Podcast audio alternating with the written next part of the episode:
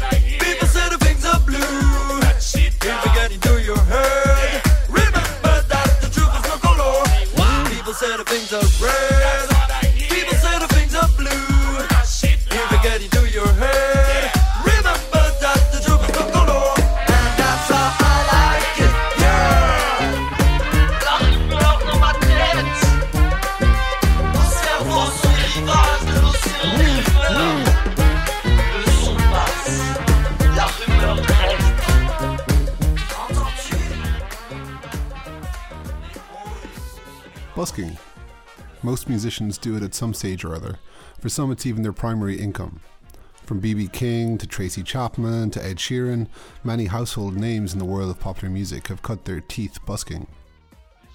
Playing on the street provides musicians with a unique performance environment, which requires particular strategies to draw and hold an audience. Not everyone can do it. In this episode, Street Music, we dig down into the cultural history of street entertainment and busking, and also find out what scientific methods and research approaches around behavioural analysis can tell us about what makes a successful busker. The music you've listened to here in the introduction is from the French group Les Fonfleurs Brass Band. During the 2019 edition of the Cork Jazz Festival, I came across these guys as they were just finishing off a set on the street and decided to get a quick take on busking from them. Dans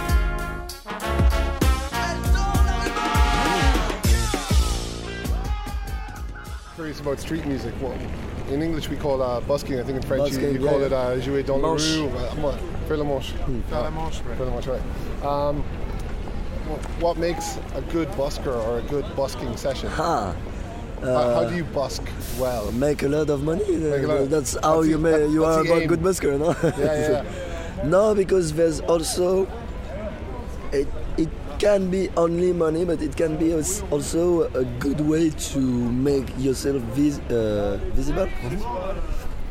Uh, I mean, for us, we already find gigs and things, but today uh, the internet is so saturated with music that in the streets maybe uh, there's a space which is uh, not expandable uh, and not everybody can do it. So Um, I think so. You, you, guys are busking with a brass band, so that's uh, that's a spectacle. You know? Yeah, not, a lot of people get to see brass bands. Yeah, and we do it also because it's really the um, the basis of the brass band because you are loud, mm. you are acoustically loud. Mm. So it's the best to busk. No, yeah. I mean, it's the best to busk in a city like Cork where the people living here are really like liking music, are welcoming the music. Mm. Because in Toulouse, when you're loud, the cops come. okay, so maybe you should stay here. Maybe you're welcome here. Yeah, yeah, yeah. Really, if I have something to say, go to Cork. It's good music lovers. In Toulouse, a lot of good musicians not good music lovers, motherfuckers that call the cops. okay, cool. Les Gars from Les Fonfleurs Brass Band raised some good points on busking here about visibility and reaching new audiences, and also how making money is certainly an aspect of street performance. But how do you make money busking? What encourages the passerby to part with their change? Is it a familiar repertoire or a lively performance?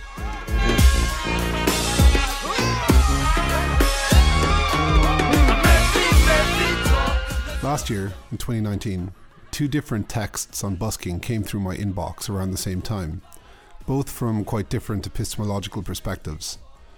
The first, a report authored by Dr. Elizabeth Bennett and Professor George McKay, gives an interesting overview of the cultural history and the state of play of research in this area, particularly in the UK. The second, by Dr. Diana Omigie, Manuel Anglada Tort, and Heather Thueringer, outlines an experiment measuring behavioural responses to a busking performer in the London Underground. You can find links to both of these pieces of research in the show notes on our website.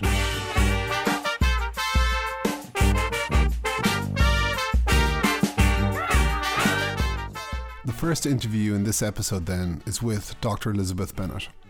Elizabeth is a lecturer in the Department of Literature, Film and Theatre Studies at the University of Essex. She has previously worked as a postdoctoral performance researcher at UEA, Surrey, and Royal Holloway, researching street music, arts pedagogy and autoethnography, and the public arts programme at the National Theatre in London. Her main areas of interest are contemporary performance in relation to space, place, and landscape participatory performance practices, community arts, and performative writing and voice. Her doctoral thesis, Singing the South Downs Way Affect in Performance and Practice, was an autoethnographic study of folk singing in Sussex. She performs regularly as an unaccompanied folk singer and as part of Natural Voice community choirs. The conversation here with Elizabeth took place fittingly on the street in Westminster, London. During the interview, we discuss William Hogarth's 1741 etching, The Enraged Musician, which, if you're curious about it, you can see it on the Lines of Music website, where you'll also find a link to the report in the show notes. Okay, so let's get into that. So, yeah, thanks for taking the, the time to have a chat to me about this. Pleasure. Yeah, it's a really interesting report, really enjoyed it. Um, and so, this is an AHRC funded report, right? Mm-hmm. Um, so maybe in the kind of first instance, you can tell us a little about the purpose of the report and yeah. what you were kind of aiming at trying to get to. Definitely. So it came out of the Connected Communities project. Um, so that was a program lasting around seven years on which George McKay was one of the leadership fellows. Um, and that's been looking at the sort of co-creation of, of knowledge between academics and, and the community. Um, and this was a, a follow-on project called uh, Public Culture and Creative Spaces and wanting to look at the kind of performance of culture in the streets.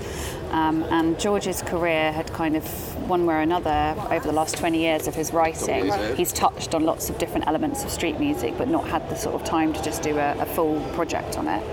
Um, so he was looking to uh, get some sort of follow on. Uh, project for that, and so he did. So it was a nine month project looking at, at street music. And uh, one of the sort of purposes of the report was just to look at how much other people had written on the subject, um, what the sort of main areas were that was sort of forming the, the academic discourse, and then to see where we thought the sort of future research might go. Um, and I think as soon as you begin, you realise what a broad subject it is. Um, so it was in some ways quite a challenge to just write an overview report. But it's there really primarily as a literature review to see what's out there, and then also to make recommendations. One of which is that it, it needs a book length study, definitely, if not several. Yeah. Um, I mean, even as a literature review, it is really interesting, works really well. Um, but something that's noticeable is like how many different kind of fields mm. that you kind of touch on in the literature. So there's like kind of some musicological things, um, a lot of kind of policy type mm, things. Lots of policy. Yeah, so there's kind of quite a wide range of literature. Yeah, um, definitely. And it felt a bit like being in like Alice in Wonderland, like to, to keep myself on track. Mm to not just keep wanting to go down different rabbit holes. It kind of but so so much that was interesting, but it needed to be really just a snapshot of what was out there, um, rather than being able to go in, in depth in, in some areas, which is a shame because that's obviously very tempting. Mm, yeah, um, I mean the, the, report starts off with kind of a historical overview mm. of, uh, of busking or street music. And, uh, and, that's really fascinating. So it goes back like basically a thousand years, more or less, or maybe more actually. Right. Um, yeah. I mean, yeah, as long uh, as streets have existed, as long as streets. streets so, yeah. Um, how would you feel about giving a kind of historical overview of street music? Oh, um, so it's definitely there in the sort of ancient, ancient Greek, ancient Roman societies, um, and then I suppose from an English perspective because it is sort of primarily street music in the UK, um, and that was one of the way, one of the only ways that we could narrow it down in a sense. Um, but you're starting off, kind of the first thing to really explode onto the scene is troubadours. That's more of a European context. Um, but that's the sort of musicians wandering between courts and also coming to courts writing love songs, but writing songs about the sort of politics of the time as well. Um, and then that sort of translates into the weights. Um, so you begin to sort of around the Elizabethan time have town criers, if you like, that are keeping the night watch. And one of the ways they keep the night watch is to sound instruments on the hour of the hours. This is before the clocks. Um, and they I think it's for around 100 or so years they have that main purpose, but then they begin to kind of have a craft what they're doing as well, and they begin to be asked to take part in civic parades. Um, so they become town waits. Um, so the waits are a, a, sort of one particular point of, in the history of, the, of English street music. And, and so even at that point, that was starting to kind of give patronage to the people who were who would have been making music on the streets. So before that, it was purely kind of, I guess, what we would term as vagabonds or, or a mixture. Yeah. So I think, and that's one of the interesting things about street musicians. They come in and out of place and sort of in and out of favour, and that looking at that historical perspective helps you to see the contemporary perspective. But so you were either a sort of troubadour um, who had royal patronage or, or the patronage of, of a nobleman um, or noblewoman, actually, particularly in Europe um, or you were a vagabond, you know, or you were, or you were travelling the streets, and you. So it was whether you had sort of protection, whether you had um, kudos, if you like, now, um, which you can see in, in, some of what's happening now in the busking scene. Um, but yes, definitely.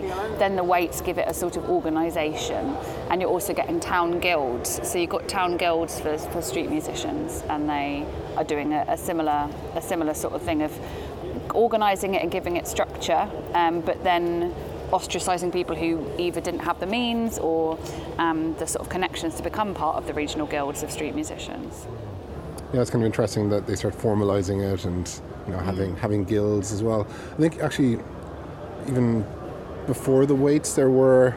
Um, there were guilds yeah. for yeah yeah so, yeah so the guilds I think the guilds definitely came in before the waits um, mm. And yeah I think in the report it says that uh, people who would have been street musicians, kind of roaming troubadours, um, would have stopped playing during Lent. Yes. And that they would have went on like retreats to kind yeah. of learn new repertoire. That's kind yeah. of yeah, the conferences for the troubadours. yeah, that was definitely one of those rabbit holes that I would have loved to have gone a bit further down. But that was, um, I think, primarily European, but but British uh, English musicians would have travelled over. Um, but they were yes, but because people weren't playing during Lent, particularly court musicians or troubadours, they would go to kind of troubadour school altogether. Troubadour school sounds good. kind of like the uh, kind of anti-conservator, something like yeah, exactly. Um, I know it makes me feel like we need busking schools now. Yeah, that, I think that would be really interesting meetups. Yeah. Um, there's some there's some nice images as well in the report, and uh, one of them in this historic section is uh, William Hogarth's uh, "The Enraged Musician," Yes. um, which is a really interesting image. It's uh, it's, a, it's a side of a building, and there's a you know kind of uh, quite period dressed violinist with his score and kind of in his practice room, and then outside there are people banging drums. Um, and that's like an interesting dichotomy between the trained and the untrained musician, which I guess much is what yeah. you're illustrating kind of with Yeah. that. Um, And there are some really fascinating close um, studies and, and analysis of that picture, uh, which again there wasn't space for. But I think what's particularly interesting is um, that he, the stand that he has his music on. Um, so you can see that it's this sort of, you know, it's primarily there to say he can read music. He's doing it the legitimate way, the the educated way, whereas the people playing here are doing it, you know, by ear. Um, and so they're the untrained, they're the sort of illegitimate musicians, which was fascinating to me. And also because I'm a, um, I'm a folk singer, but I don't read music, so I've always learned by ear. I kind of felt solidarity Yeah. for the rabble.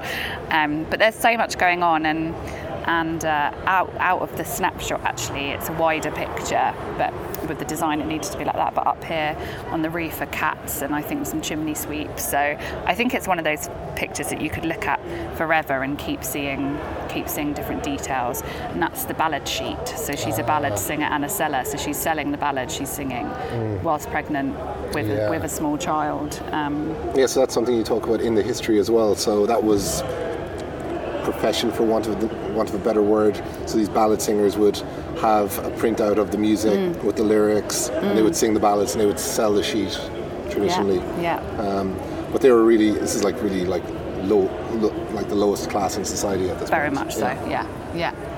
Um, but selling to quite a variety of classes, I think that's an interesting element of it that maybe um, some of those uh, pictures of the time don't quite pick out. It wasn't as divided as just the sort of trained upper classes being in the houses and the ballad singers being out in the streets. They were also selling to a, a variety of classes, and, and ballads were doing the rounds, not just on the streets. So, Yeah. Um, yeah, that's really interesting. And then also, so at different periods through the history, um, you have anti-street music campaigners. Um, but also something that was interesting was the mention of these German bands on Victorian streets as kind of precursors to brass bands. Um, so what they were like, like reed, like reed bands, like saxophone bands, brass bands. What were they? I'll be Do you remember? completely honest. you don't remember that one? I don't remember that one. Um, no, Okay. I, I remember being very interested in it from a, a sort of nationalism Yeah. perspective, but their actual style of playing. Don't know. There's one. I've got a little quote here from it though. Well done. It's easier for me because I've written things down. Yeah, you're doing it off the cuff. Um, yeah, so it talks about the, the origins of, uh, of brass bands in Britain, um, and the quote says that it was the first engagement of working class working class people in instrumental art music. Yeah. So that's super interesting. So I guess you know, working class people taking up instruments, playing collectively um, with instruments that we now associate with, with art music. With art music, yeah. yeah. Yeah. Um, all of I think that's a really, and what was interesting about that is that's such a. I only really came across that just towards the end of writing that report, and um, and it was looking at the presence of German German bands in Manchester, uh, and that was good because it moved a lot of the focus on the street music, particularly historically, is on London. And actually, there mu- there is a bigger regional picture. It's just that the research is either not being done or hasn't been quite sort of brought together as to begin to to sort of frame this regional this regional picture. So yeah, I think um, yes, I will try to remember. The other thing that uh, kind of comes up in the report then, which kind of, I guess, leading through that in terms of the history, is um, the association of these kind of bands with communities. And, um, Mm. and one example is like the Northern Irish Parades Commission and how kind of marching bands there are representative of certain communities. So yeah, there's, there's lots of these different levels in terms of like street music and marching bands, isn't there? There's like class, there's kind of um, yeah, like a religious divide. Yeah. yeah. There's there's all these different kind of Yeah. tiers of kind of intersecting communities. It's really and there's that kind of utopian democratic fantasy, or not, and I think it's actually true. It's not always just fantasy. It is true. It is a very accessible art form. It, it does, um, you know, it, it doesn't involve you having to go and pay money or walk through a door. Um, you are going to encounter it. But on the other hand, there are forms of it, um, like Northern Irish parade bands, where they're actually, you know, the, the very nature of it is, is antagonistic. is is about divides, and it's not about. Um, uh, sort of social cohesion. It's Yeah. about identity um, and and and parading our identity, which actually in itself isn't a bad thing, but I think gives you pause if you're a researcher about making claims about things being kind of. Uh, You know the fluffy version of community, because actually there is, you know, as as always, there are tensions when people parade their identities. If there are contrasting or conflicting identities within one ge- geographical space. Yeah, exactly. Yeah, the different communities within the larger community, yeah, within Mm. that geographical space, as you said. Yeah, it's really interesting. Um, and I guess that history kind of brings us up to, you know, the modern city, you know, where we are, like here we are in, in Westminster. And actually today when I was coming over here, um, you know, there, I didn't hear any music, but there were lots of people out in the streets, you know, expressing themselves. So there were some Brexit people and some anti-Brexit people outside the Houses of Parliament, and there were some Socialist uh, Workers' Party placarding about uh, climate change. So there's yeah, a lot of people out in the streets, you know, expressing themselves. Um, and so in the report, you talk about kind of legislation that happens around music and performance. Um, could you say a little bit, bit about the legislation that happens, or kind of legislation, legislative acts that we have? Yeah, I mean, it sort of it varies from, from, from place to place and city to city, which I think is one of the real complexities for street musicians. Is in any borough in London, you could be coming under different legislations, different rules, um, whether that's led by the council, and they usually are council led. Um, and so a lot of the advocacy uh, groups like Keep Street Lives, Keep Streets Live, part of what they're trying to do is just educate musicians as to the different rules in different places.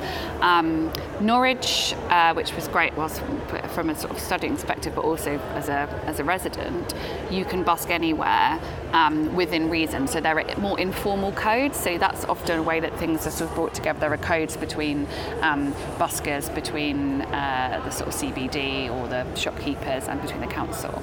And so that's kind of, there's usually uh, codes around noise level around amplification, around position, so location, like not standing in a shop door, um, around not repeating the same material over and over again, also for the workers. For the sanity of the, the Yeah. yeah, um, but what's really nice about that in Norwich then, because you don't need a permit, because you can busk anywhere as long as you're kind of following the rules loosely, is that uh, this element of, for me, of teenage creativity. That's something I really enjoy a lot seeing with busking is either a group of mates coming together and playing as a band or, you know, young boys or girls out with their instruments and they're learning and they're able to just get that experience of playing to an audience. And I think that as soon as you begin to put in, even if it is just, okay, you need a permit and it's only £20, well, you can say that, but I know because I remember being that age that if there had been one block to it, I wouldn't have done it, you know, because it, it takes it just adds that level of do I really want to do this? Am I good enough to do this? And it makes it straight away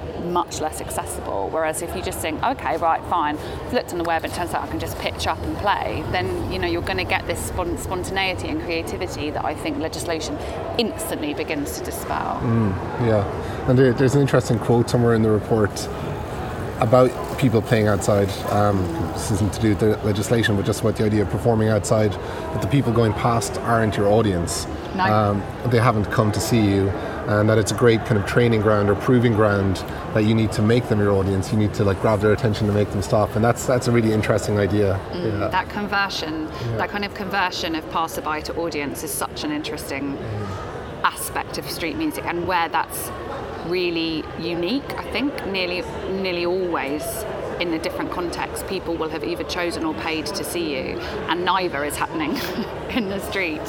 Um, and I think that's one of the sort of burgeoning aspects of this of this whole topic that I became very fascinated by was audience research, which is growing generally in the arts. But then it's so interesting when you begin to apply that to street music because what is an audience member in that context and how would you even begin to you know how do you begin to give them surveys you know they're not walking past you in the door mm. you know and so I know that I've definitely had moments in my life that have been really memorable to do with street music or taken me out of a particular mood I was in um, and transported me but I don't know that I necessarily stopped and listened. Mm. I might have just walked past, or I might have walked further down the road and then stopped to listen. Yeah, or slow down as you or passed. Or slow down as yeah. I passed, exactly. Or just smiled. Yeah. Maybe it just I just smiled. And how do you begin to kind of quantify or qualify that for a study? And how do you begin to see that? And I think that's where um, there's some very interesting work going on from the sort of geography field in, in ethnography. And I think really having to sort of watch and watch the way that people are responding to buskers is one of the best ways to do that because um, you can be an audience member and and not look like one. Mm. Yeah, um, that's quite interesting about you know I guess from the geographical kind of mm. perspective. Um, one of your sections is about street music and placemaking. Um, and one of the mm. authors that you refer to is Tanenbaum, mm. and um, he talks about transitory communities, um, yeah, and, and, music in liminal spaces. So that's a really interesting idea as well. So yeah, um, yeah the underground, the tube system, the as, tube a, as system. an example of a liminal yeah, space where definitely. where people are experiencing music. Um, and, and, that's interesting because it talks about music in routinized and alienating environments because they are quite. The, the tube is, um, you know, for want of a better word, quite an unpleasant place to be in. Um, and yeah, I've never stopped to listen to someone play music, but I've often, you know, you hear them in the distance, and it's quite, it's quite, uh, it's quite enjoyable because it changes the ambience and yeah. kind of breaks things up a little bit. Stops you feeling like sardines, just yeah. sort of passing through and passing out. I think there's a sort of humanising element to that yeah. in what is a, quite an alienating environment. Yeah, yeah that's. Um, and it's disrupting the kind of the, the space in a way. It's kind of like making it a place of culture and mm. kind of mm. an experience. And yeah, that's something else in the report to talk about that busking and street performance and street music is one place where people can congregate to experience culture regardless of race, yeah. class, sexuality, you know, any kind of division that you can think of. They can all meet in that one place, so that's yeah. very interesting. And, and yeah, and the tube is a place quite like that actually. So experiencing very music there together so. is yeah, and the way that I think that that routine and the sort of alien environment that's so felt in modern life where we just don't have time. You know, we're nearly always we're just passing each other because we need to get somewhere. And if you do hold an audience as a busker, that audience is made up of so many different aspects and so many different demographics, and they've just come together for that one moment, and then they'll disperse. But that in itself, I think, is contributing to the well-being of both the place and the community because there's actual interactions, positive, in-person interactions that just don't happen as much as they used to. Um, and so that's I think quite a profound claim for busking and for street music to be to still be bringing that. Um, within that, um, as, as, George and I both point out at different bits in the report, there are still um, things that are not so equal in street music. Um, not necessarily from an audience perspective, but um, in terms of, I think the research is less than two out of ten buskers are women. Um, and uh, if you look at sort of the history of brass bands and that being quite gendered, um, I think that street music has quite a gendered aspect to it, particularly historically, which some of which is about pulling out um, some neglected narratives in that history. People like the like ballad sellers who were um, thought to be predominantly women. So some of that is doing that, but some of that is looking at now and thinking, okay, yes, we can say anyone can turn up on the street and play music, and anyone can turn up and listen. Um, hopefully, if you have that sort of legislation, if you haven't like gone down the auditioning route, um, but will are there barriers into how people will do that or whether people will do that and is one of those big barriers being alone on the streets as a woman mm. Yeah. You know, and so it, it can't be sidestepped. It, you know, it, it is one of the questions we need to be asking. Mm. Um, would policy and legislation enable more access? Mm. Um, I haven't seen evidence of that. What I've mostly felt researching the report is that I just saw evidence of policy, policy and legislation sort of hindering uh, certainly creativity and definitely access. Um, but you know, it, there are there are pros and cons, and I think one of the pros might be that if it's a spot on the South Bank that you have to perform or audition for to get a license, um, but it's kind of run for you and you go there and it's somewhere that you feel safe and visible and supported, maybe you are more likely to go and do that as a woman than just pitch up on the side of the street. Yeah, so yeah, so kind of state provi- or spaces um, given by the metropolitan Yeah. space that are specific for busking that are within kind of safe areas Yeah. and yeah, yeah. Um, and I guess, like you said, there's definitely scope for more research on that. Um, One of the other things that came up in it was um, the question of whether or not being a street musician, um, whether or not that implies being an inferior musician or implies an inferior musical status, yeah. which is quite an interesting question. Um, I mean, I, I, I would probably safely say that um, conservatoires or music schools around uh, the UK don't advocate their, their students to go out and play Go in the street. yeah, but um, but I'm sure many of them do. You know, while they're studying, you know, for fun or. I just money. passed a woman on Westminster Bridge playing the accordion, and in her um, case was a sign saying, I'm over from New Zealand um, studying, and I'm playing for money to continue my music studies. So, Yeah, so they're so go. Hmm. so they do that. so they Um, do that, yeah. And actually, someone else I spoke to for this episode of the podcast, um, the they did a study with uh, a busker, and she was busking as one way to fund her studies as well. Mm. Um, so yeah, so people are doing it. Uh, I don't think she was a music student, but Mm. um, but yeah, so it's a way of generating some income at least.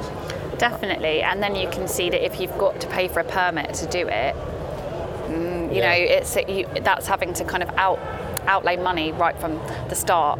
If you're trying to do it in order to get money, or because you're a bit hard up, or because you need money whilst you're at university, you- you're not. You're already there's a barrier, and I think that's the problem.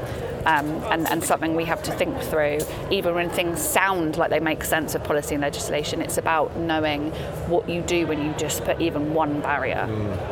I think you just instantly lose um, an, an- access an for certain access. people. Yeah. yeah. yeah.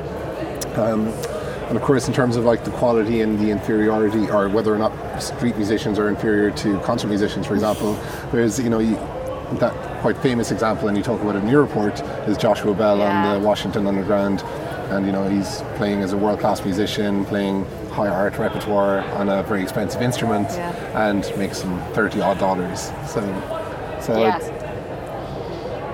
Yeah, maybe it's like the setting. Context. Yeah, setting, context. isn't yeah, it? Yeah. And I think to be fair, I always feel like the people that walk past him, whenever anyone just sort of discusses that or analyses that, they get quite a rough time. And I just think, well, like, yeah, but also people are busy. Yeah, people are on their way to work. hard, Yeah. you know.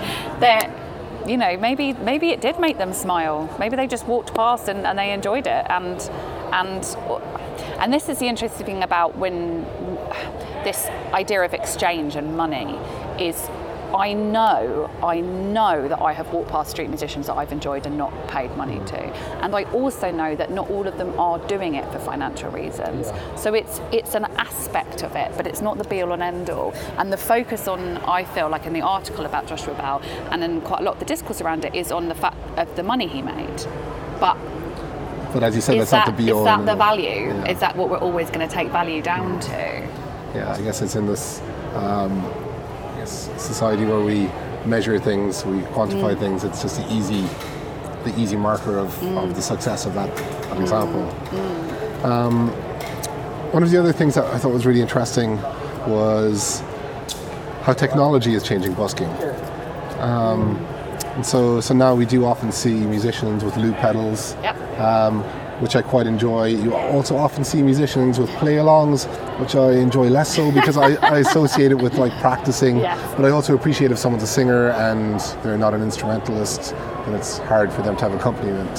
So, but yeah, the loop station, I'm kind of, Yeah, I think okay loop pedals is like the kind of entry drug for technology for everyone. Everyone's like, oh, I'd, I don't mind loop pedals, or oh, I'd have a loop pedal. You know, that just feels like everyone's okay with that. But really, when you begin to to pick away, yeah, I think the sort of karaoke style play along. I think things that are over amplified. I Yeah. get it, you know. I'm not. And then definitely, both George and I, when we wrote this report, we didn't want it to be a kind of promotional report for street music. There are aspects that both of us find difficult about it, and I think one of them is definitely over amplified music. Um, Yeah, I think in Grafton Street in Dublin, which is like a main kind of pedestrian thoroughfare in the city, um, as far as I'm aware, busking is allowed. I don't know if you have to register for the pitch, but um, as long as it's not amplified, because I think they had a problem with people with quite loud sound systems. And, yeah.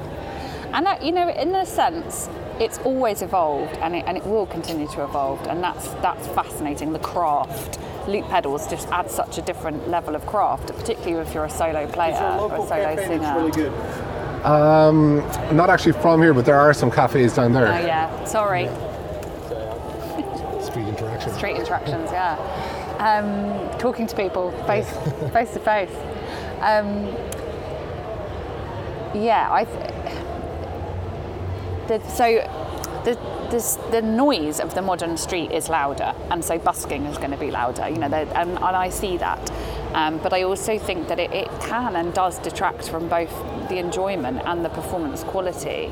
Um, so it's a bit of a nominal. And then, and that's, I think, another reason. The, the, the whole move of street music down into the subway, down into undergrounds is fascinating about sort of the hostility that was going going on towards it in the sort of streets of Victorian London. And then suddenly there's this new subterranean place where they can go and they're away from the noise, um, they're away from people hassling them.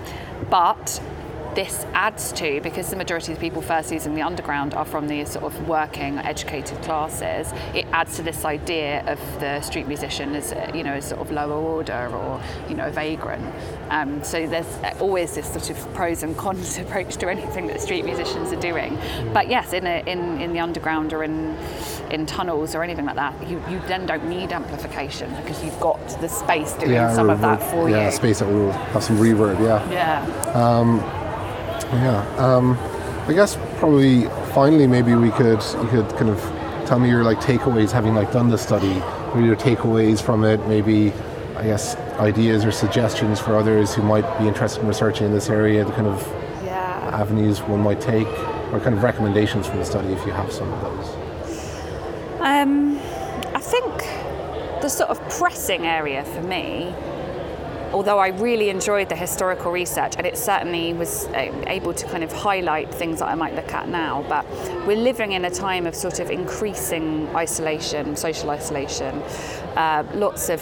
Um, issues around stuff like Brexit, where we're talking about societal divisions, and here is this, you know, really quite fantastic art form, you know, in street music where communities can, for even if it's transitory, come together and mix and mix in ways that maybe you know um, sort of gig or a concert doesn't enable and yeah that feels to me one of the most pressing inquiries is is this is street music beneficial to well-being for places and communities? And I would argue it is, but that's certainly an interesting avenue for research. And if so, are we doing what we can from a kind of cultural policy and legislation side to enable that rather than to hinder it? Um, those for me feel like the sort of takeaway points. Um, and then again around again this sort of access thing because there was a lot of moments during the research where I felt very like, God, yes, this is such a democratic utopian art form. Isn't it wonderful? Aren't the streets amazing? But I mean, the streets have never been equal, just the society has never been equal. So there has to be moments where you actually begin to pin that down and say, okay, yes, it is exciting and and uh, and utopian in, in places, but in other places, okay, some of the research coming out um, and the research about it being fewer than two out of ten buskers, I think that's globally of women. That comes from Street Music Map, um, which is a, social media presence, Instagram, Twitter, Facebook, that people send in images or videos of street musicians they've seen around the world, and uh, Street Music Map is, is collating those, and that is that would be a fantastic resource, I would say, for anyone just interested in. in Thinking more about busking, particularly, is to, is to go and check out Street Music Map. Yeah, to see examples of others. Yeah, that sounds great. Um, and will you do more work on this yourself? Do you think at some stage, or are you going to shelve this for a little while? Or Uh, we're hoping to, yeah. I think Um, from from the conference, um, from discussions we had there, and then from the report, the the thing that yeah, the thing that appealed to both of us, I think, and felt pressing and relevant was to look at busking as a as a sort of force for force for good is the wrong way of putting it, but as a sort of way of way of enabling these moments of interaction that wouldn't otherwise happen in everyday life. I think to kind of have spontaneity in what is becoming an increasingly controlled society and controlled environment. Um, and the sort of joy of it, and then the stories of I can't remember which city it is, but somebody was saying at the conference that busking had been banned in a particular city centre, and not long afterwards they'd begun to kind of pipe music through. It's just like that. So if that's happening, um, then we need to be making the case really strongly for why street music, in its live form um, and in its sort of freest form is going to be the best way forward. And I think academics have a really strong uh, position and case for that, and, and that it's it should be a legitimate area of study. And I think part of why there hasn't maybe necessarily been the research, certainly from a sort of musicology point of view, is, as you say, this association with street music being a, a slightly inferior quality or inferior form. Um, great. Well, thank you very much for your time and thanks for telling me all about it. Thank Yeah. you. Um, hopefully, we'll see more about this soon. Cool. Thank you very much. Okay,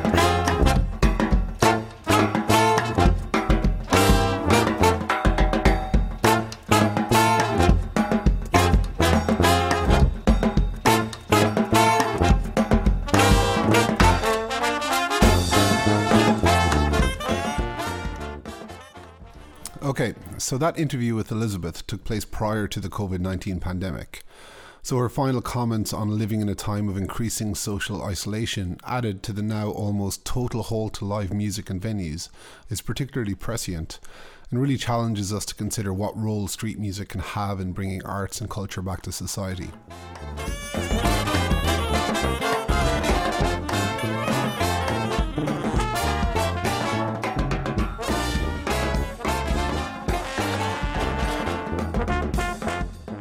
Following conversation with Dr. Diana Omigie and Heather Thueringer focuses on their 2019 publication, The Busking Experiment, a field study measuring behavioral responses to street music performances, which is published in the journal Psychomusicology Music, Mind and Brain.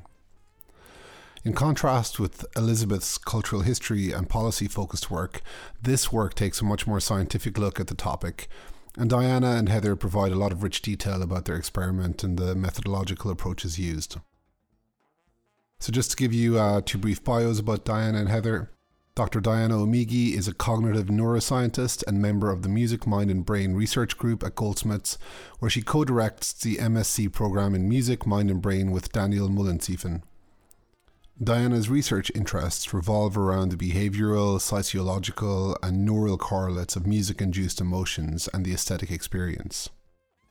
Heather Thueringer is a music curator, researcher, and graduate of the MSc Perception and Cognitive Neuroscience of Music program at the Department of Psychology at Goldsmiths.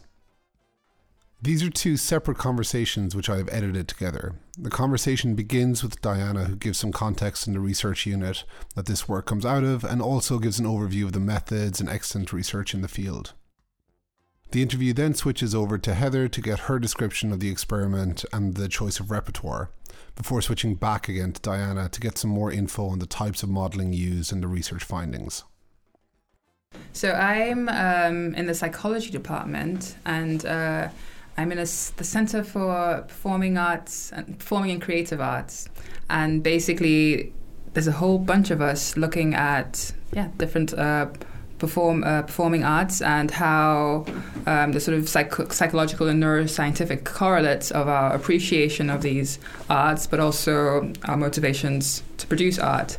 Um, within that center, I'm part of the Music, Mind, and Brain group, and we are specifically interested in music. And um, our interests are very wide ranging from um, determining how musically sophisticated any given person is through uh, psychometric um, techniques to, in my case, for instance, um, trying to better understand the neuroscientific um, or neur- neural correlates of um, aesthetic and epistemic emotions when listening to music. And I can unpack that, but uh, just to say what that is in a nutshell. Mm-hmm.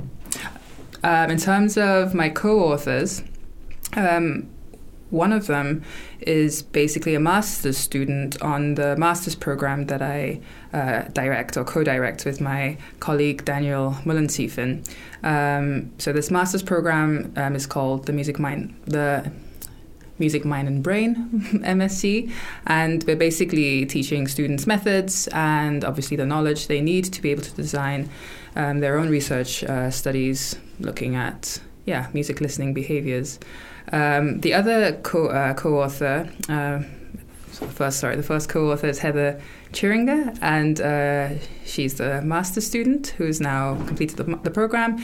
The other co-author was a former MMB master student who is now completing a PhD, uh, about to complete a PhD in uh, Berlin. And his actually was the fantastic idea to look at busking in the first place. So he cares a lot about um, how we make decisions around music, why we decide we like that track or we prefer the other. And um, he was interested in um, looking at this in sort of everyday life. And my motivation was, well, as someone who cares about how music can sort of move us or, you know, why we appreciate it, uh, my motivation was to see if we could find new interesting methods with which to actually measure this in an ecologically valid way. Mm. Yeah, and actually, um, talking about um, kind of measuring it, um, I think somewhere in the article you refer to this, um, the approach that you use in the study is the, beca- the behavioral economics of music. Yeah. Um, so maybe you could kind of elaborate on, on what you mean by the behavioral economics of music. So um, this is very much again around the sort of idea of choices and decision making uh, around music, and um, there've been a number of uh, researchers um, who've in dis- different disciplines, but primarily economics, or um, who have tried to understand how decisions are made. And they've used behavioral methods because sometimes they want to be able to validate those models that they have, um, sort of from theoretical bases. And the idea, which actually is very much um, Manu's um, the point of Manu's the, the uh, crux of his thesis is to see if we could apply those sorts of methods, similar you know paradigms and methods, to um, examining how we make decisions about the value of music, and it basically boils down to. Um, rather than having people rate on a scale of one to seven or six how much they appreciate that track um, almost getting them to put their money where their mouth is, their feet where mm. their mouth is, or and yeah, looking at actually what happens when you study music listening with those in those ways. Yeah, so that's kind of I guess what's maybe different about this study. Um, I think you mentioned it somewhere in the article that a lot of work that might be related to this is usually done in a laboratory setting. Mm-hmm. Um, but you guys have chosen to take this out into the field and see it in the in the real environment that it would be, you know, happening. Um, so maybe um, actually we didn't really maybe talk about the kind of overview of the study. So would you be able to just maybe give a, a short kind of overview of what the study is? And then maybe we could talk about the kind of the design and the methodology about it. Yeah. So the study um, wanted to explore basically a couple of factors we thought might influence um, the donating behaviors of uh, passers-by while someone was busking. And it, as we've established, it was basically a study um, in the field. Uh, a busker was there performing over a series of 24 days, not consecutive, but um, over a month or so. And that was um, about as naturalistic as it could get. People could go past and you know do how engage how they normally would with the performance, uh, the performances. But otherwise, we controlled it quite carefully. So the uh, busker was basically um, either performing music that was familiar. We you know we'd estimated would be more or less familiar to passers-by. Um, they would also either be performing in a very expressive way or in a not very expressive way, so quite restricted body movements. And basically, these were two factors um, that had been shown over and over again to um, influence how people um, evaluated or um, yeah, appreciated music in the lab. And we were curious to see if those sorts of uh, rules of thumb, and I can tell you what direction it was in, what we tend to find in the lab, but just to see if those sorts of findings would replicate, um, yeah, mm. in the field. And yeah, involved, like I said, the busker performing um, and basically um, uh, measuring first of all, how many people donated um, during these blocks where they were performing in the manners that I've just described, um, and also how much they donated. So we had a way of sort of um, capturing the money that had been donated to that particular block and counting it later so we could relate it to the different conditions. Um, yeah. So you mentioned that previous laboratory studies had suggested that um, familiarity yeah was an indicator of how much someone or how likely someone would be to.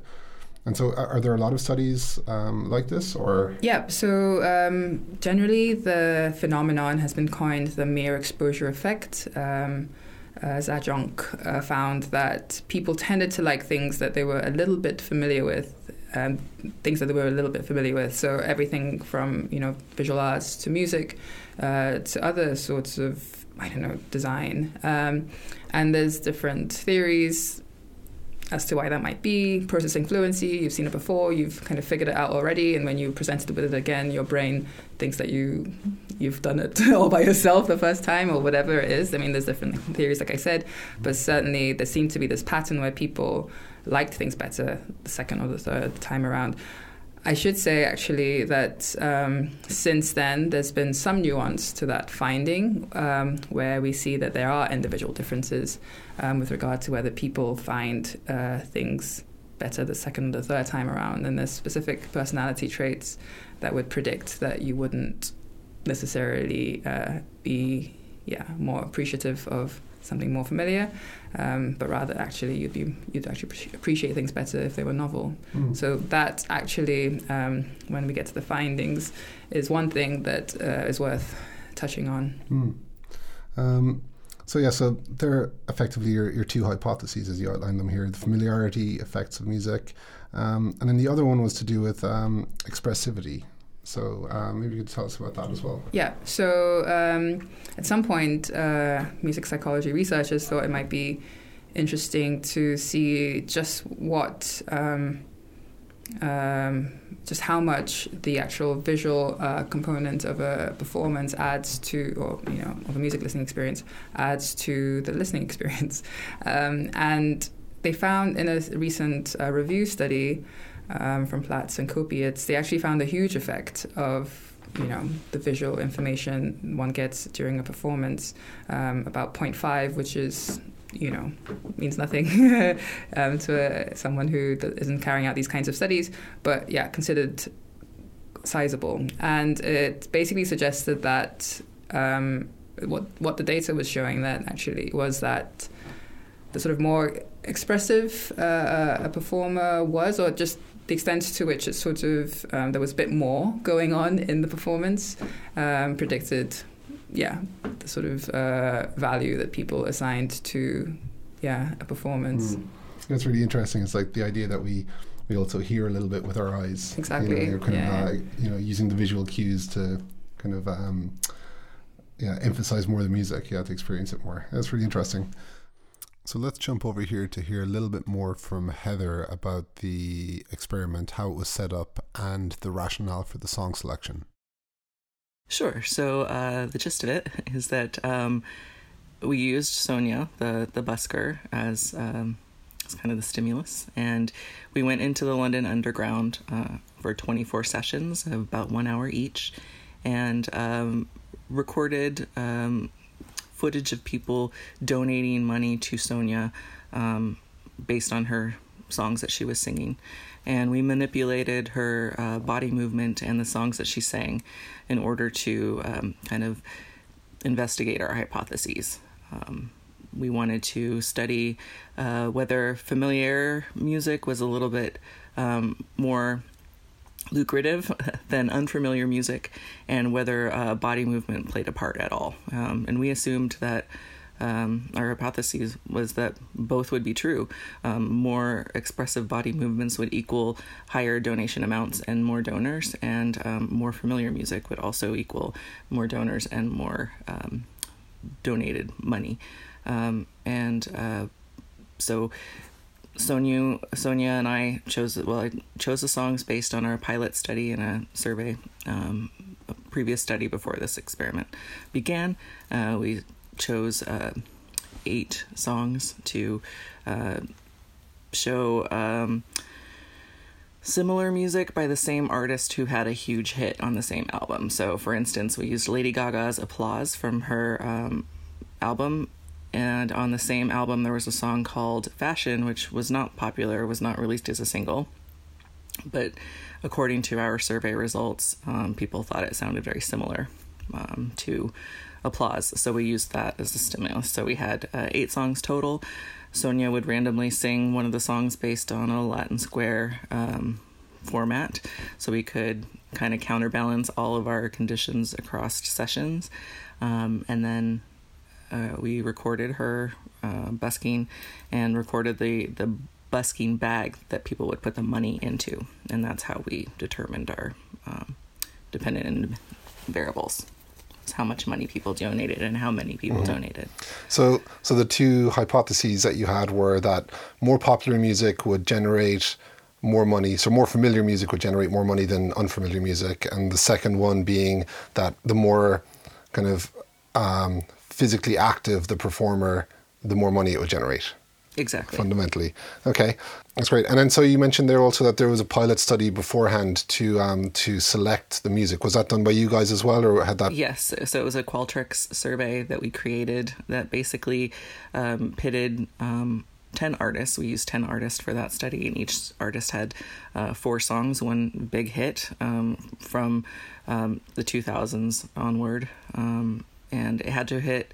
Uh, our criteria was that it had to be in the top ten of a UK chart. Uh, so we picked uh, female-fronted bands or female artists who had had a top 10 charting single in the UK in the 2000s or 2010s. And then um, from that same album had three other tracks that did not get released as singles who so therefore we assume they'd be less uh, familiar to the average person who maybe just heard lady gaga on the radio but didn't actually go and buy the album. So then we had uh, survey respondents rate the familiarity and the uh, similarity to the hit tracks and to the um, like unreleased tracks um, in order to gauge uh, which unreleased tracks were most like the hits um, and were least familiar to people. So we wanted something that was very unfamiliar, like that particular song was very unfamiliar to the listener, but it also sounded somewhat similar to the hit song by that same artist. I guess, of course, because it would would have been recorded with some of the same personnel, it would have the same sonic qualities because it's on the same record. Exactly, yeah. and it uh, similar time frame, so the you know singer's voice would be at creative wise, it would be very similar.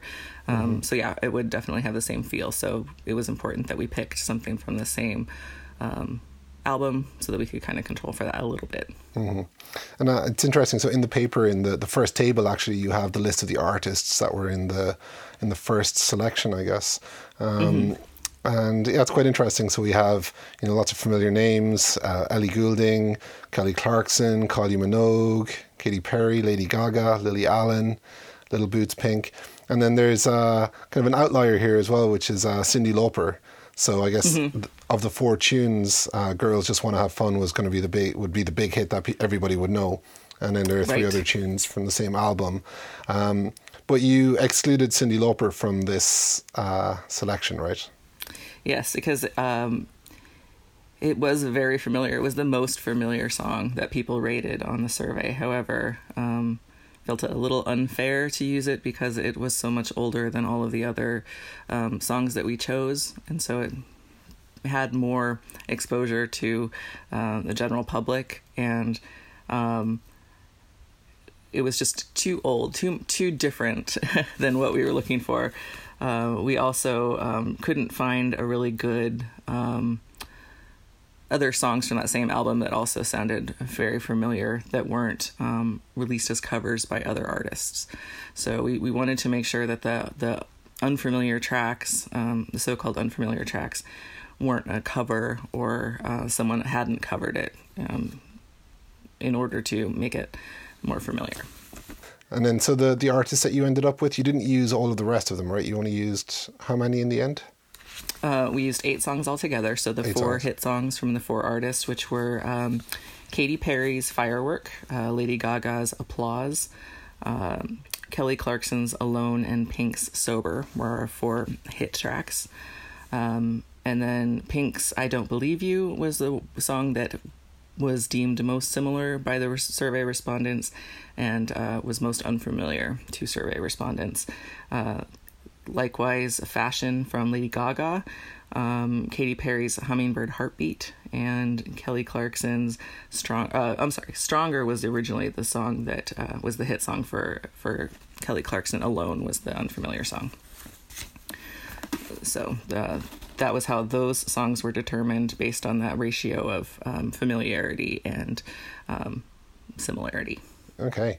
Um, and so your your um, did you, your busking friend have any input in this, or you, you just did this purely based on the on the kind of pilot study? It was. Uh, I did consult with her. Um, however, her response was, "I'll sing anything, so don't worry about it." so Okay, she was very, very cooperative in that aspect, and uh, she did a great job. So uh, we basically the only kind of criteria that we laid down uh, for Sonia's um, for the songs for the study was that they were female fronted bands or female artists, just so it would fit her register a little bit better. Um, it would sound more natural coming from a female in the busker, you know, in the underground, um, and it just wouldn't seem out of place uh, lyrically to have a, a female voice singing a male part, for instance. So. Yeah, of course, that makes sense.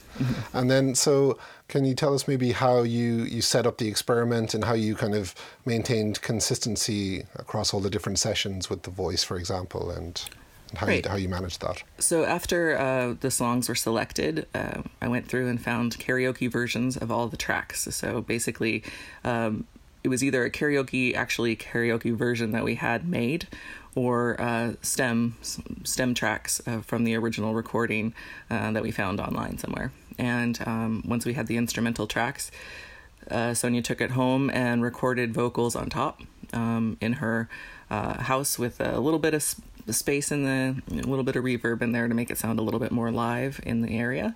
And then um, for the actual study, she lip synced to those tracks so that the audio itself was the same across all conditions and all days, all sessions. Um, the only thing that has, that would change is the expressivity and the uh, familiarity of the songs.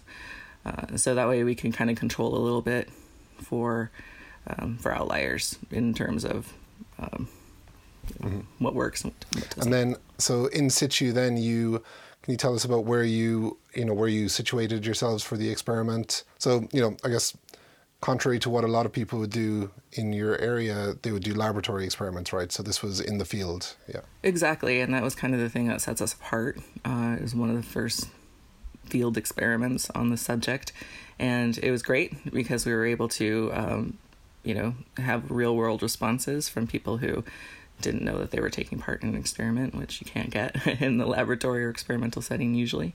Um, so we set it up very um, inconspicuously. Uh, there was a camera on um, on a tripod that was only aimed at uh, essentially the busking bag where the donations were being given and the feet of the people passing by because we didn't want to um, invade anybody's privacy, uh, anything like that. So there was a camera that was aimed at the busking bag, and that's how we uh, counted number of donors later and um, just made sure that we had uh, everything recorded for uh, just research purposes.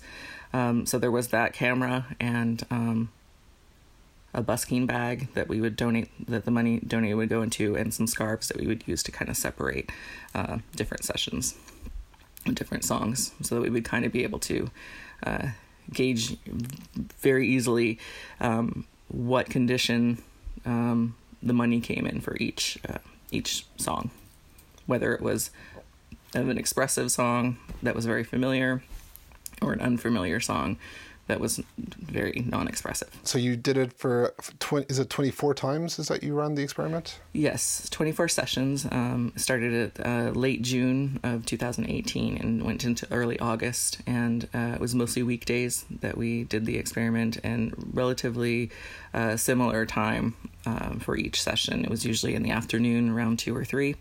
And that way we could kind of get a consistent um, number of people that would normally be commuting around that time of day every day. We would have a similar amount of people for the most part.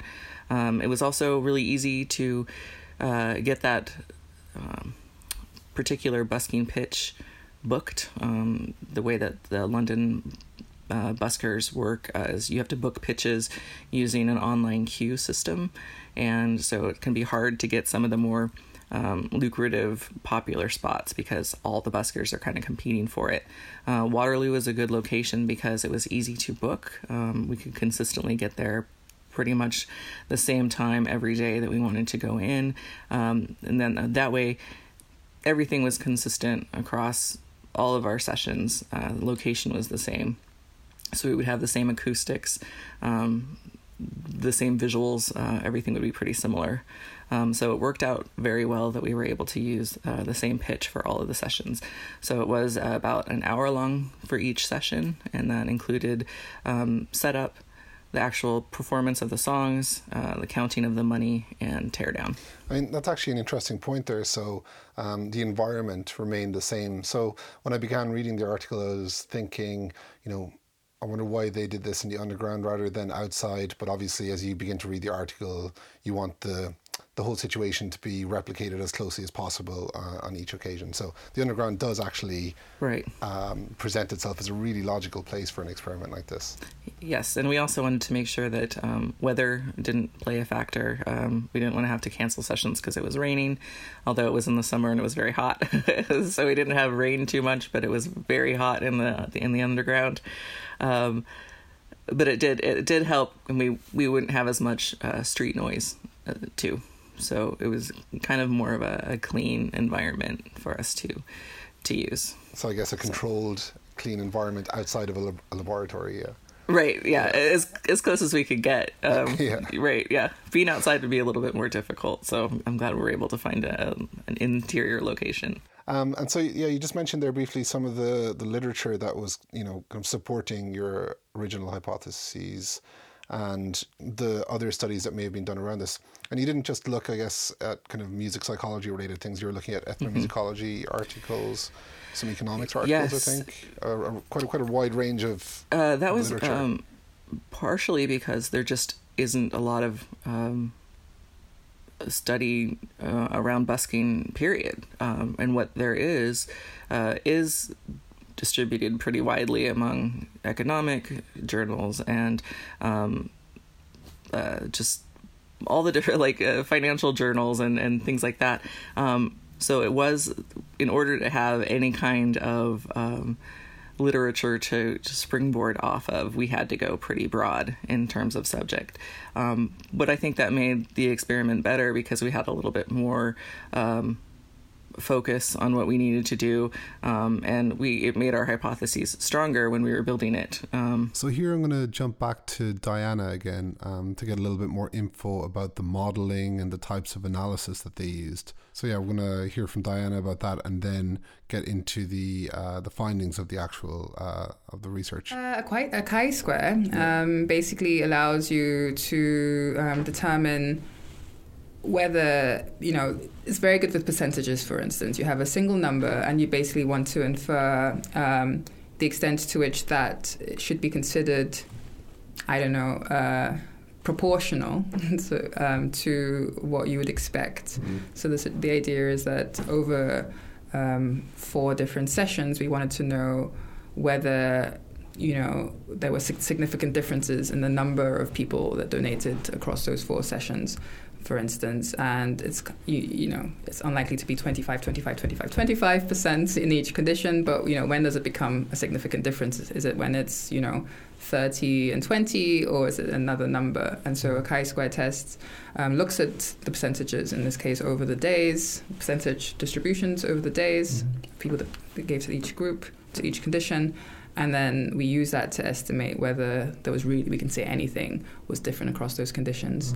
The other analyses, so-called linear mixed models, um, was trying to account is basically um, a sort of more popular um, technique in psychological sciences is a, called an an analysis of variance. The, uh, what's nice about a linear mixed uh, model is that it accounts for both so-called fixed effects and random effects. Um, and the fixed effects we cared about were the effect of familiarity and the effect of um, uh, expressivity of body movement. But the things we didn't particularly care about were, you know, the pieces. So we happened to select, you know, four hits and four matched unfamiliar hits. Um, we want to model the variance that results from us selecting those four particular hits, but we don't actually care about if there was a main effect of Kate Perry, Katy Perry's, you know, track versus someone else's. And so you kind of, this model, this kind of technique allows you to model for any sorts of unexpected uh, sources of variance. Um, but really, therefore, increasing the sensitivity um, for you to be able to find effects that are of interest. Okay, that's really interesting. I mean, they're just common methods that you would use in psychology. Yeah. Yeah. Yeah, yeah, yeah. Okay. Interesting. Um, so then I guess the, the the discussion and the findings then I guess is quite interesting Mm. because your hypotheses were based on the literature which Mhm. would suggest that yes if music is familiar and if people were expressive in how they performed Mm. that they would likely be more economically successful in Yeah. a busking context. But then what you found was not that right.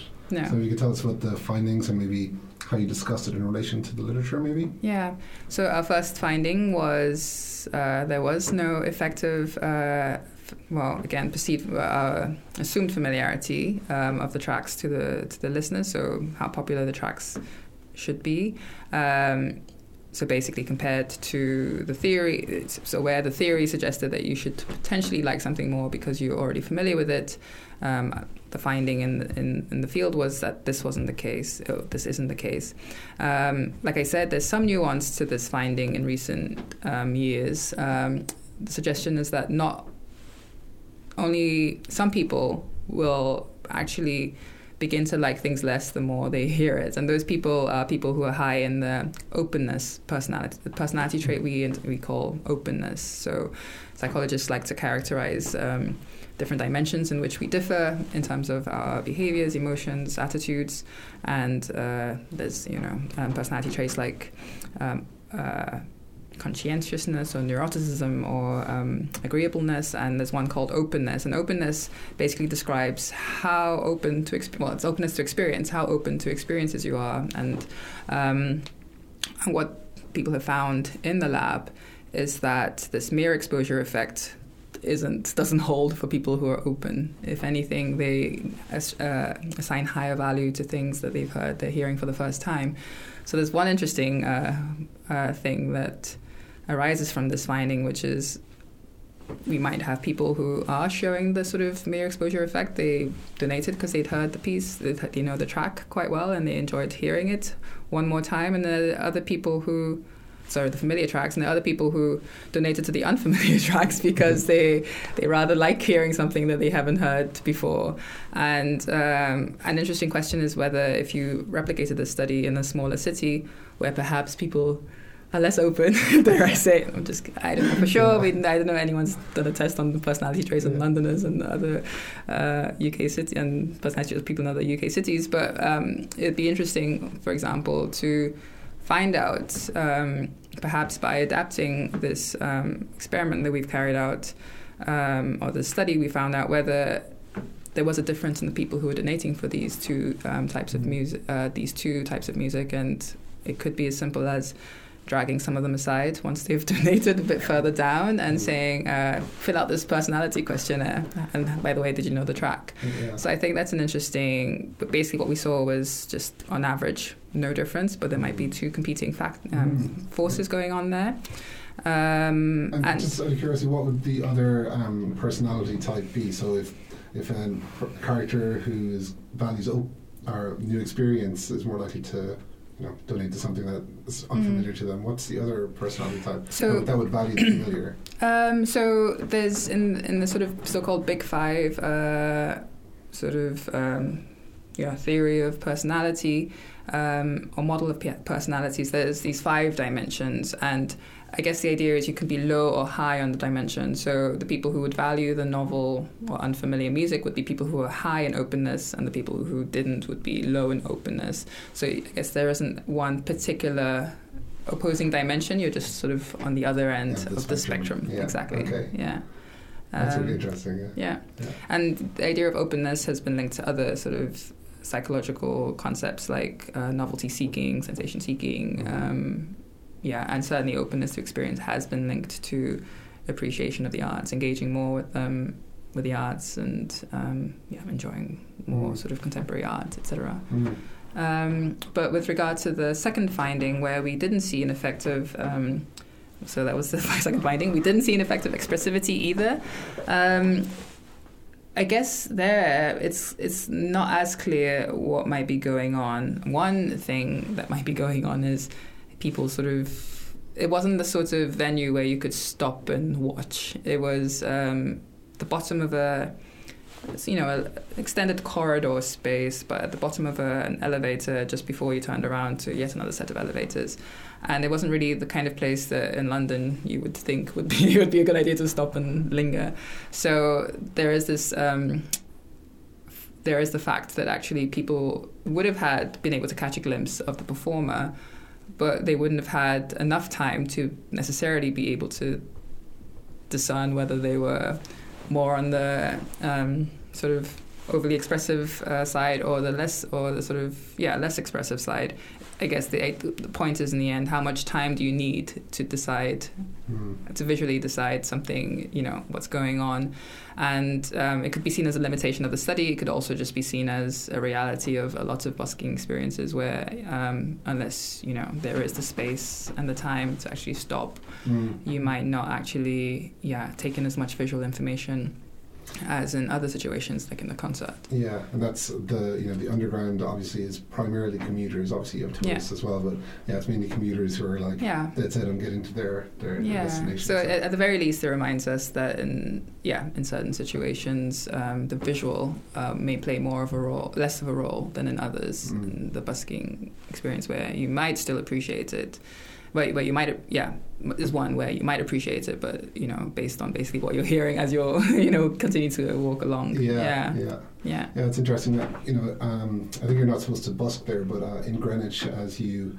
you can pass under the, the Thames to go to the Isle of Dogs. I think it's on the Mm, other yeah. side, and you're not supposed to busk in that tunnel, but uh, often you do see people busking in there, and it takes a few minutes to walk through it. So even though you only see the busker for a short period of time, you can Mm, hear them for yes. the full duration. The yeah, I think so. you've made your decision by then. yeah, exactly. Yeah. I think that might be very much what's going on. You hear the auditory comes first, and the Yeah. auditory in this case was, um, yeah, whether you knew the, the track or not. Yeah, yeah. Um, and yeah, those were our findings. Um, in general, we were, even though they were uh, sort of null findings, I mean, uh, there is a t- general uh, trend to, well, more than a general trend, or more than a trend. Uh, generally, um, we like to publish findings that show exactly you know what we hypothesized Mm. might be the case.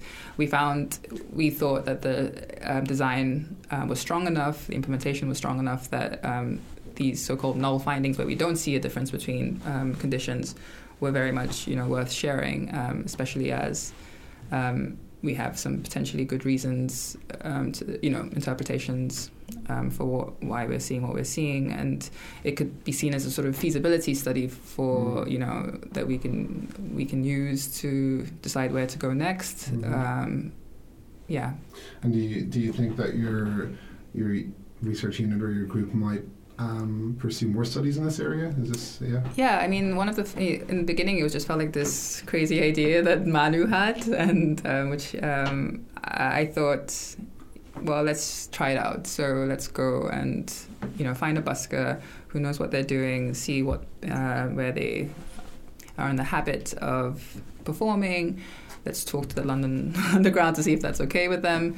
Let's talk to our ethics board here. And now that we know all of that can be done, um, we're encouraged to go ahead and yeah follow up on some of the yeah things that we think might be going on, adding bits to the experimental design or changing the, the fa- uh, factors that we investigate th- this next time. Yeah. So some of the things I'd like to do, for instance, uh, um, yeah, look at situations where yeah, have the busking take place in situations where actually people can stop and linger, um, because that could be a very interesting. Um, dependent variable, something that we can measure.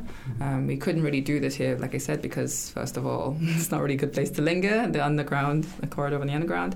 Um, and also, there would have been issues with sort of recording um, um, in that particular space. But there's, I'm sure that we can find a way of, in other spaces where people will linger, recording, even if it's just from the top of their heads, some contraption um, without invading their privacy. Um, how many, how long people are lingering for what and why and Mhm. when, and I think it's an, another way of.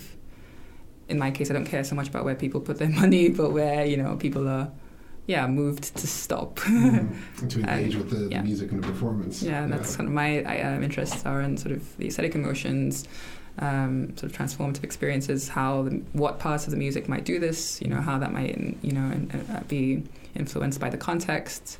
Um, my from my personal experience of you know when I've heard music played on the streets. Um, yeah, sometimes it just stops me in my tracks. Other times, not so much. And you know, seeing what you know, investigating what factors um, Yeah, on the individual level, it's like super dependent on, you know, do you have free time at that time? Yeah. Are you going to work? Are you relaxing on a Saturday? Yeah. it's super dependent on all these different yeah uh, um, moments. Yeah.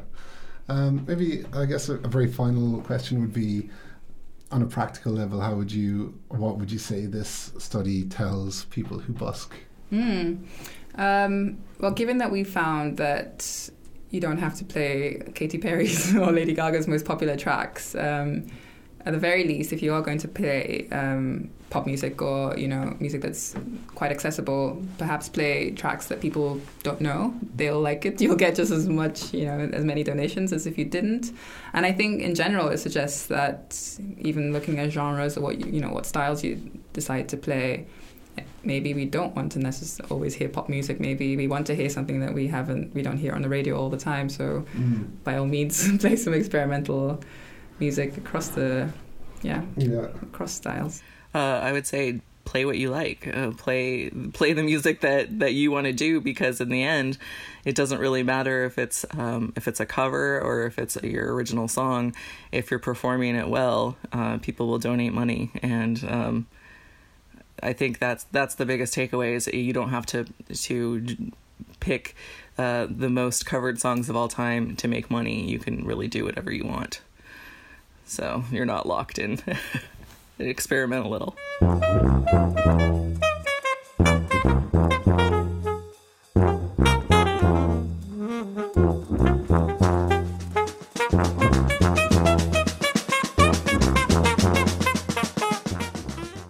Okay, so that is it for this episode. Many thanks to Elizabeth, Diana, and Heather for all taking the time to speak to me about their research. You can find biographies and links to their work in the show notes on the Lines on Music website. Thanks also to Les Fonfleurs Brass Band for allowing me to use their music and for their contribution to the episode. There's a link to their website on the show notes too. If you have enjoyed this podcast, please do subscribe, leave a positive review on iTunes, and share with those who might be interested. Please also do feel free to offer your feedback about the show or connect with us on Twitter or via our website www.linesonmusic.com. That is it. Thank you. Speak to you next time.